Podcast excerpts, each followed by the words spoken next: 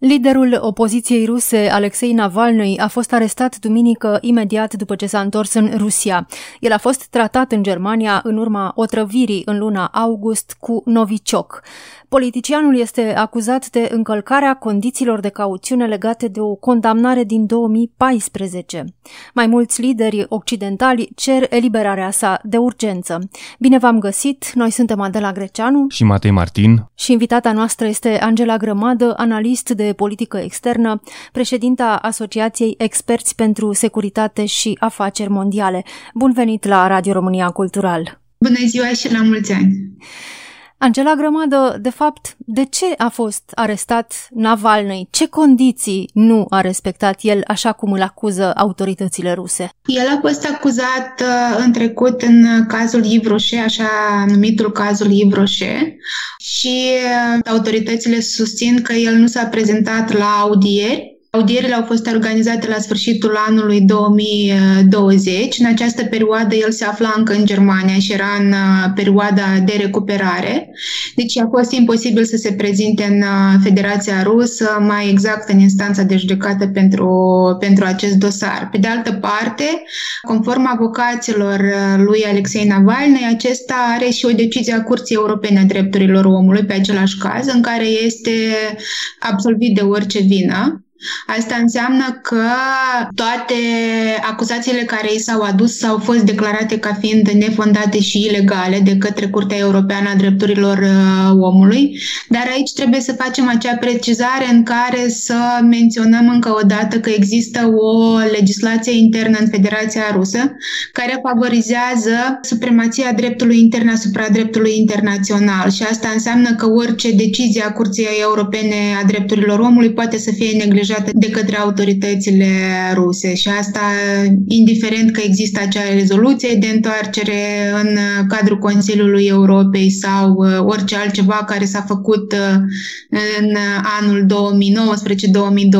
pentru a încuraja Federația Rusă să își respecte și să își onoreze obligațiile care reies din tratatele internaționale pe care le-a semnat anterior. Bun, dar uh, dincolo de decizia Curții Europene, nu este totuși absurd uh, să ceri cuiva care e în altă țară și e bolnav, este tratat, uh, e în convalescență, să se prezinte la niște audieri? Nu e absurd această decizie? Este absurdă, dar pe de altă parte autoritățile ruse iarăși susțin că ar fi putut să se prezinte în fața instanței sau a legii, pentru că a avut apariții online, a avut numeroase interviuri interviuri pe care le-a acordat uh, presei internaționale, dar și presei din uh, Federația Rusă, evident prin uh, instrumente online, dar acesta este principalul motiv pentru care autoritățile ruse susțin că ar fi putut acuzatul Navalny să se prezinte în instanța de judecată și să își onoreze obligațiile care reies din acele capete de acuzare care i s-au adus anterior. Evident, implicațiile politice ale evenimentului se vor vedea în perioada următoare, pentru că în Federația Rusă în acest an, adică în anul 2021, sunt programate alegeri pentru Duma de Stat. Adică urmează să fie organizate alegeri legislative în luna septembrie 2021 și reieșind din ceea ce s-a întâmplat în anii anteriori, adică alegerile locale din 2019, vara anului 2019, apoi ce s-a întâmplat în anul 2020, uh, acele evenimente din uh, regiune care pot să influențeze cumva preferințele electoratului rusesc în această campanie pentru alegerile pentru Duma de stat, e evident că vor influența și rezultatele alegerilor din 2021. Opoziția devine tot mai insistentă în a contesta establishmentul instituțional sau acea verticală a puterii, iar uh, protestele din Habarovsk au demonstrat că există, chiar dacă la acest moment unii sociologi îl apreciază ca nivel foarte scăzut de proteste, el există totuși în societatea din Federația Rusă acest moment în care ei își doresc ca anumite fețe politice, anumiți actori politici să se retragă și să plece în într-o vacanță prelungită, mai ales că m- și reforma constituțională care s-a întâmplat în anul uh, trecut a conținut foarte multe momente în care putea să fie contestată modalitatea de organizare a acesteia. Alexei Navalny a fost uh, victima unei tentative de asasinat cu Novichok și legătura cu Rusia și cu autoritățile de la Moscova e clară în această situație. Știa foarte bine că este urmărit uh, în uh, Rusia și că este pasibil de închisoare odată întors la Moscova. De ce s-a urcat în acel avion până la urmă? Alexei Navalny este un animal politic în sensul clasic al cuvântului, adică el uh, deja trăiește cu, cu ceea ce îi se întâmplă în viața politică zi de zi în Federația Rusă și cumva era previzibilă această atitudine a lui, această alegere a lui de a reveni în Federația Rusă. El niciodată nu a spus că va pleca din, uh, din viața politică, chiar dacă Conducerea Federației Ruse nu îl acceptă în calitate de adversar sau în calitate de concurent politic și îl numește acel blogger, așa cum uh, știți și dumneavoastră, sau uh, acel otrăvit uh, și așa mai departe. Dar el este o figură politică. În acest moment este singurul lider al opoziției din Federația Rusă, pentru că încet, încet toate celelalte figuri au plecat. Și aici o să-l numesc pe Gari Kasparov, renumitul șahist care a renunțat deja la activitatea politică. Boris Nemțov a fost înlăturat prin uh, moarte violentă și de grabă este iarăși aniversarea morții sale în luna februarie.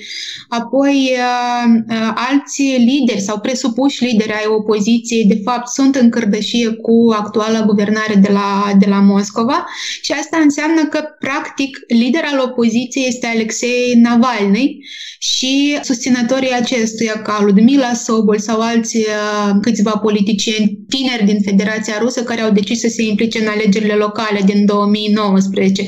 Deci este singura figură politică care ar putea să concentreze în jurul său un electorat suficient de numeros încât să genereze probleme pentru Edina Rasia sau Rusia Unită, formațiunea care îl susține pe Vladimir Putin uh, în prezent. Și aș mai menționa aici un alt adversar al lui Vladimir Putin, pe Mihail Hodorkovski, care odată plecat din Rusia după ce a fost grațiat și odată ce a cerut azil uh, politic, nu se mai poate întoarce în Rusia sau oricum nu mai poate deveni un adversar în uh, câmpul politic al lui uh, Vladimir Putin. Până la urmă, Alexei Navalny este, așa cum spuneți, principalul adversar al lui Vladimir Putin în acest moment și a fost arestat în văzul tuturor uh, la Moscova, pe acel aeroport. Nu oricine putea filma și a și făcut-o, nu? Sunt mai multe filmulețe, unele făcute chiar de pe telefon, altele făcute profesionist de jurnaliști uh, pe acel aeroport la controlul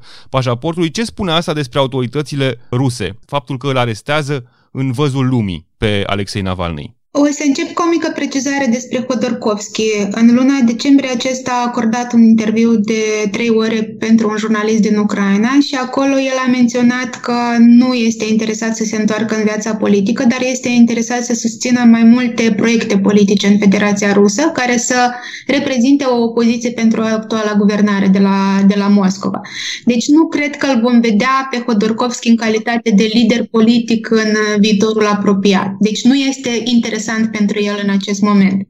Acum, în momentul în care Alexei Navalny a anunțat că se va întoarce cu acea cursă cu compania Pobeda, care înseamnă victorie în rusă, un mare număr de jurnaliști și-au cumpărat imediat uh, bilete pentru acea cursă pentru a documenta ceea ce se va întâmpla ulterior, adică în momentul în care Alexei Navalny urma să fie arestat.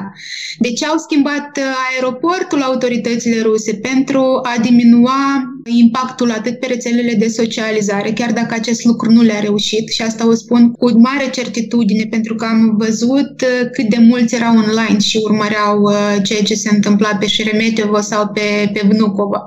Dar în același timp ei au reușit să identifice lideri sau susținători al lui Alexei Navalny care au venit pe aeroportul din Vnukovo să-și întâmpine liderul sau uh, conducătorul, cel pe care ei îl văd în calitate de viitor președinte al al țării. Și i-a identificat, dar i-a identificat din orașele din care s-au pornit până la aeroportul din, uh, din Vnukovo. Plus a fost și o încercare de a arăta care este forța adevărată a organelor competente, adică a celor forțe de ordine, cât ele sunt de stricte, severe și că pot să folosească în caz de necesitate forța împotriva celor care se apropie de aeroport sau în general încearcă să își arate curajul pentru a se opune modului în care este guvernată țara.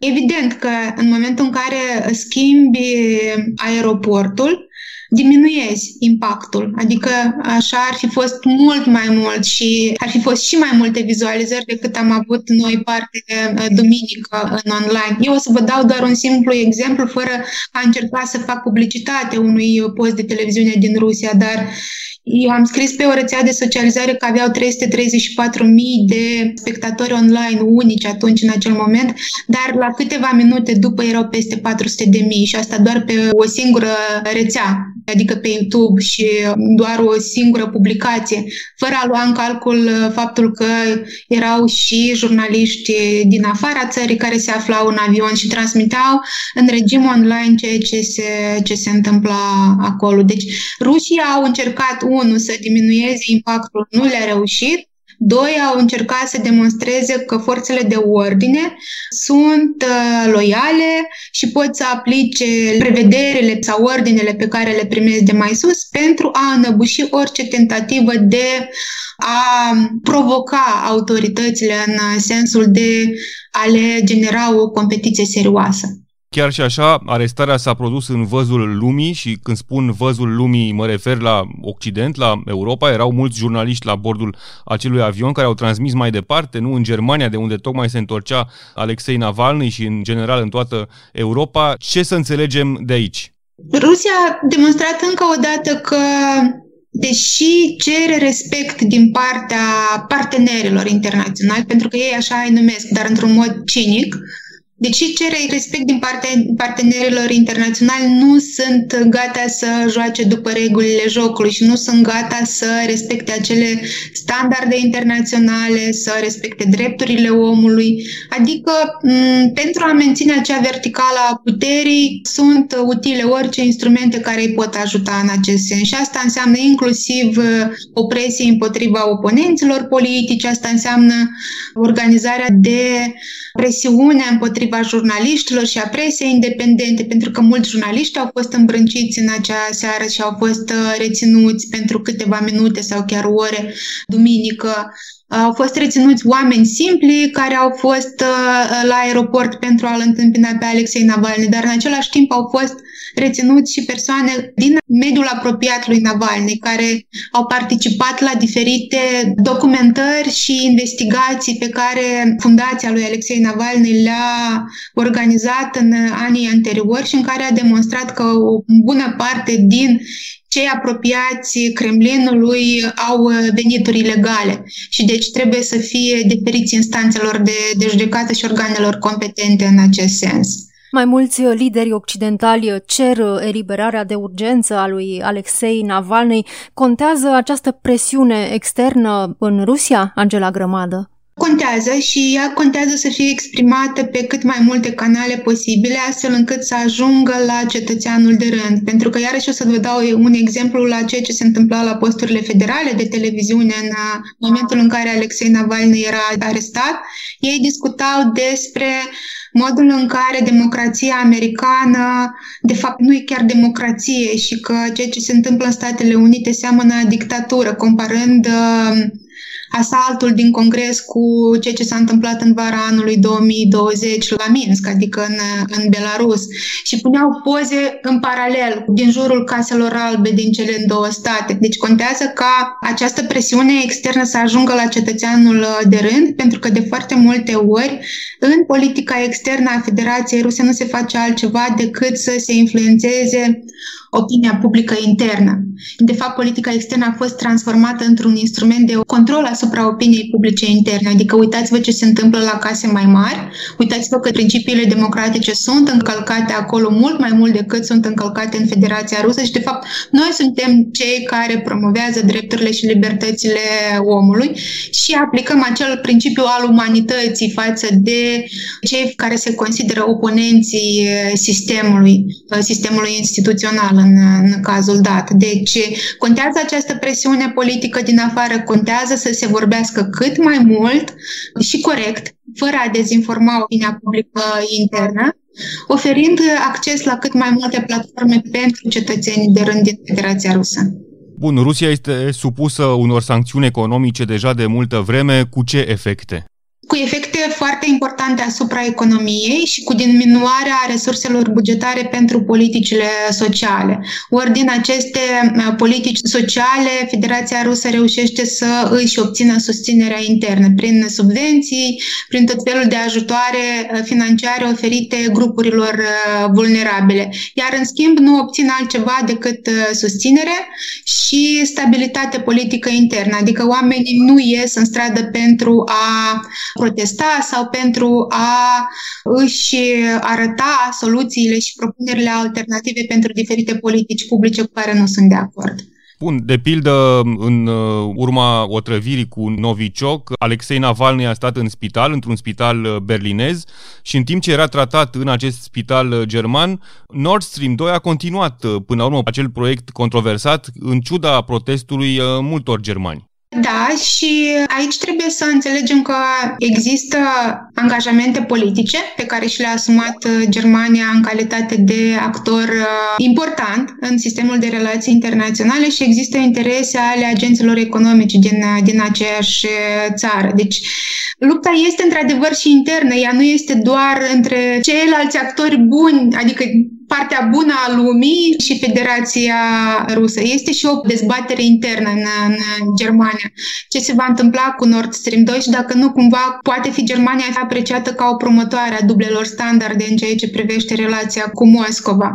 Deocamdată vedem că interesele economice predomină, dar nu sunt sigură că dacă lucrurile vor evolua exact așa cum evoluează ele în prezent, chiar Germania nu ar putea să fie mai reticentă față de dezvoltarea acestui proiect și să-l încetinească în mod intenționat. Este doar o presupunere și cred că trebuie să fim foarte și foarte atenți la cât de mult influențează partea economică, cât de mult influențează politica externă a Germaniei.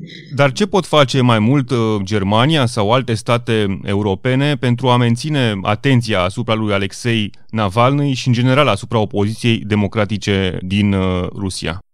Cred că aici este nevoie de o mai mare coerență și o mai mare consolidare a discursurilor pe care le avem la nivel individual, adică lideri de state, lideri politici, actori politici din, din aceste state, să își consolideze opiniile într-o mișcare sau într-o strategie unică care să fie adoptată față de, de Federația Rusă. Evident că vor apărea din când în când interese economice care vor uh, conduce într-un final la anumite elemente care să apară și să distorsioneze această strategie unică, dar uh, cred că baza trebuie să o constituie acele tratate internaționale la care Rusia este parte și uh, acele drepturi ale omului pe care Rusia și-a asumat să le respecte prin apartenența la Organizația Națiunilor Unite, Declarația Universală a Drepturilor Omului sau în cadrul uh, Consiliului Europei, vorbim aici despre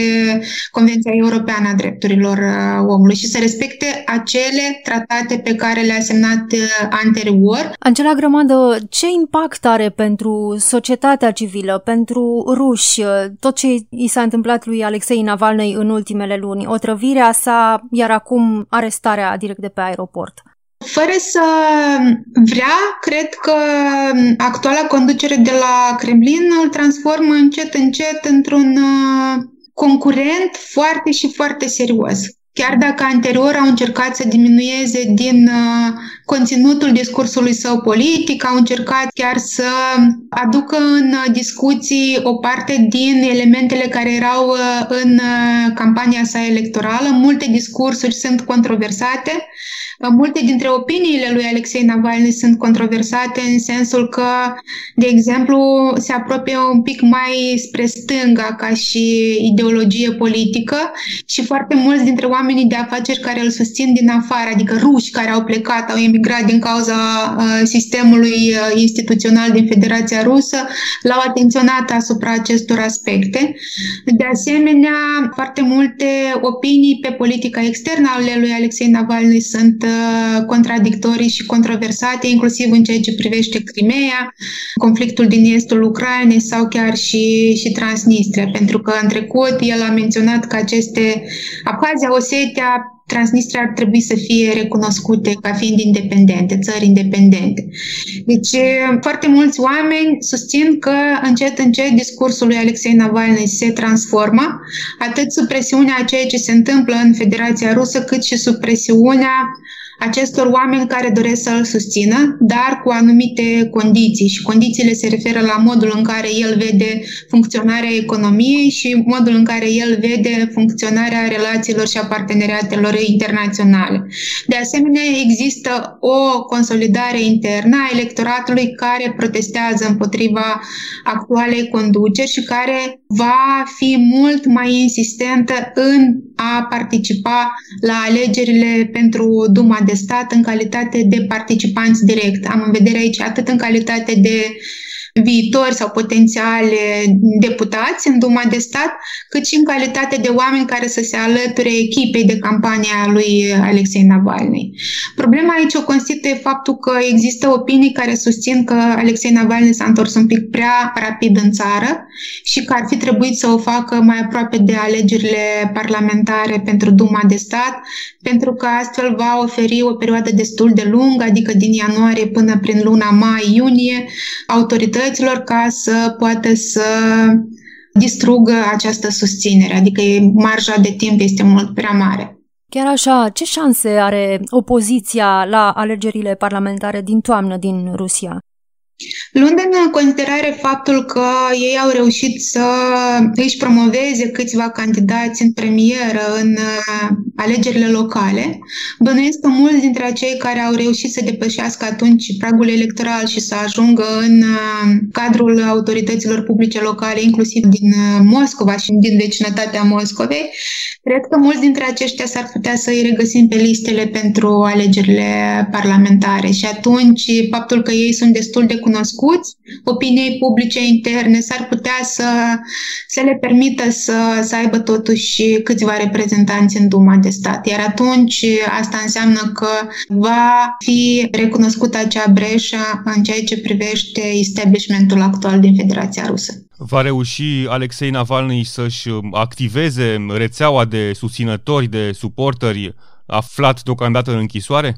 Rețeaua lui este foarte activă și chiar dacă unii dintre ei sunt în închisoare, există foarte mulți oameni care sunt uh, liberi. Și pe care i-am văzut chiar zilele acestea susținând că vor munci și mai mult, pentru că ceea ce se întâmplă cu Alexei Navalny și, de fapt, august 2020 a fost pentru ei triggerul care le-a arătat că nu se mai pot opri din ceea ce fac și că munca lor este importantă, indiferent de presiunea pe care o au zi de zi din partea autorităților și a forțelor de ordine. Pentru ei, de fapt, Alexei Navalny nu este doar un exemplu, este și motivul pentru care sunt dornici de, de a arăta disponibilitatea aceasta de a lupta și de a schimba lucrurile în țară. De unde se informează cetățenii ruși și cum a relatat presa rusă zilele acestea arestarea lui Navalny de duminică seara? Există două categorii mari de cetățeni ruși, o parte care urmăresc canalele federale de televiziune și la care uh, subiectul a lipsit cu desăvârșire sau a fost uh, tratat cu superficialitate și cu indiferență maximă, adică acel blogger s-a întors în țară, acel uh, brusc otrăvit a revenit acasă și a fost reținut de autorități pentru că era acuzat în atâtea dosare și s-a prezentat foarte multe dosare în care acesta era învinuit uh, sub false acuzații și de fiecare dată de către oameni apropiați regimului. Deci toate dosarele care au fost intentate până acum lui Alexei Navalny pot fi contestate foarte ușor în instanța de judecată. Și ceilalți oameni care, da, într-adevăr, pot fi mai puțini la număr, dar sunt foarte importanți și foarte relevanți, care s-au documentat pe rețelele de socializare care încă nu sunt blocate în Federația Rusă. Vreau aici să amintesc că la sfârșitul lunii decembrie, Duma de Stat a aprobat în lectura a doua sau în lectura întâia mai multe amendamente la legislația internă, prin care vor putea să ceară YouTube, Facebook și alte rețele de socializare să excludă anumit conținut uh, pe teritoriul uh, Federației Ruse, pentru că acest conținut ar uh, produce suficiente argumente sau încurajări pentru atentate teroriste și multe alte chestii de genul ăsta. Deci s-ar putea să existe o limită și pentru mediul online. Dar în ce măsură contează toate anchetele pe care le-a făcut uh, de-a lungul timpului Alexei Navalny și pe care le-a dezvăluit pe canalele sale de YouTube?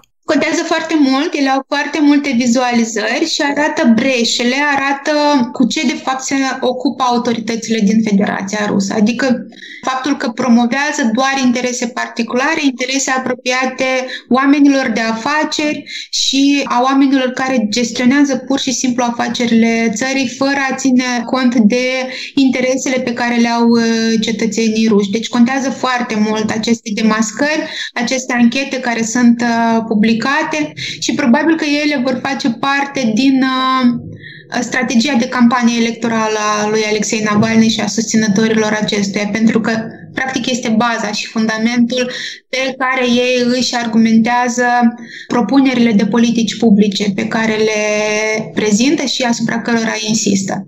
Până la urmă, Alexei Navalny este un uh, activist anticorupție foarte puternic, care a dezvăluit uh, până acum multe afaceri dubioase între stat și mediul de afaceri. A devenit într-adevăr o temă, o problemă politică, corupția în uh, Federația Rusă? Cred că da, chiar dacă, așa cum am menționat anterior, mai puțină lume este predispusă să reacționeze în mod public la aceste încălcări ale legislației în vigoare, la aceste acte de corupție.